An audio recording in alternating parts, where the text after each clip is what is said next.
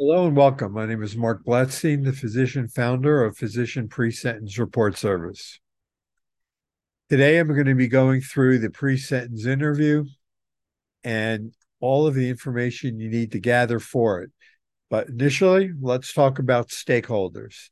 The stakeholders here are going to be those that are going to be responsible for your, your future and ensuring that you reduce your criminogenic needs and this will be observed through incremental improvements. This includes your judge, the probation officer who will be interviewing you, and then all the members of the BOP staff, Bureau of Prisons. Specifically, it'll be people that you do not meet, that will be those in Grand Prairie, Texas, and they will assign you to a location, to a BOP facility. In addition, it will be your your case manager and unit team, and they will be responsible for ensuring everything from where you sleep to the job you get, as well as to providing you with the programming that you will take as far as First Step Act classes that help you in reducing your criminogenic needs. But in order to get earned time credits, you will have to take your assessments. And this is your SPARC 13 assessment. As soon as you get into the, um, as soon as you find, as soon as you surrender or you're remanded to a prison and you find where the computers are located before you go ahead and email your loved ones, go to the computer, find where the assessment is located, and take it. If you are surrendering to the minimum or low, chances are you're already going to have a low pattern score or minimum pattern score. And so you will qualify, or you should, after your second assessment in six months for 15 earned time credits per month, but nothing is guaranteed really. you should also come prepared for your pre-sentence interview in addition to providing copies of all you buy all of your biographical and personal identification information that your probation officer will need. You should have also written and taken the time to write your personal narrative, which should take every inch of three months to write, your reentry plan. In addition, the reentry plan is going to be first looked at by your judge because during your sentencing hearing, your judge is going to ask you what's your plan not to come back to the courtroom. So that's the first part of the reentry plan that your judge is going to want to know.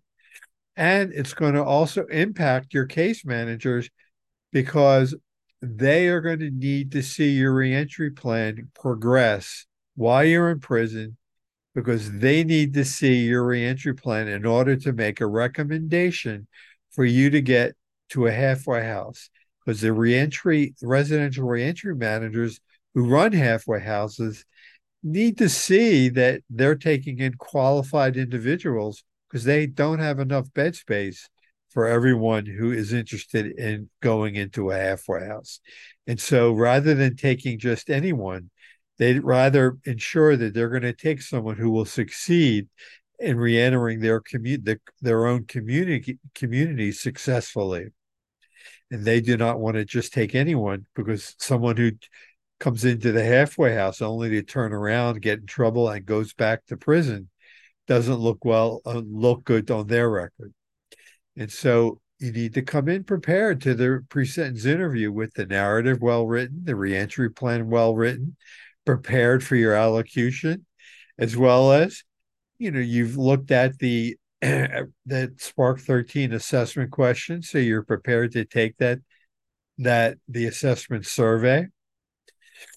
And you also should also come in understanding what's going to be needed if you should you have to undertake the administrative remedy process because your attorney is not going to be in prison for you. So that there's a lot that goes into preparing for a comprehensive preparation for the pre sentence interview because that pre sentence report, once it's done, that probation officer is now going to turn around.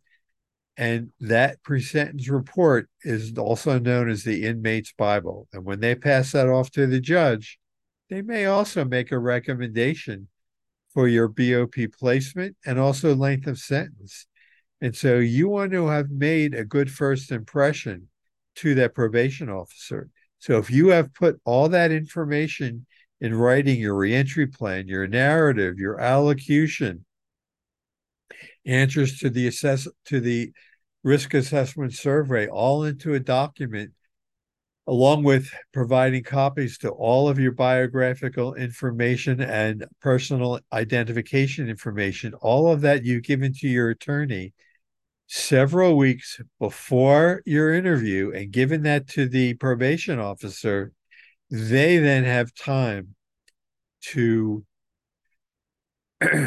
input all that information into their pre into their probation report. So when it comes time to the interview, they have time to spend personal time with you asking questions. And that can result in a better quality of time interview and possibly passing of information off to the judge that works in your favor. I hope you have found this that you've learned something or this has been a helpful YouTube for you. I thank you for taking time to, to listen to the this lengthy YouTube and I wish you a good day. Also, these these are serious. This interview is very serious. Don't take it lightly, and please hold. Let your request that your attorney and you hold each other accountable. And if you need experts that work help work with you through this process, that he listen to you and take on that extra expert advice. Have a good day.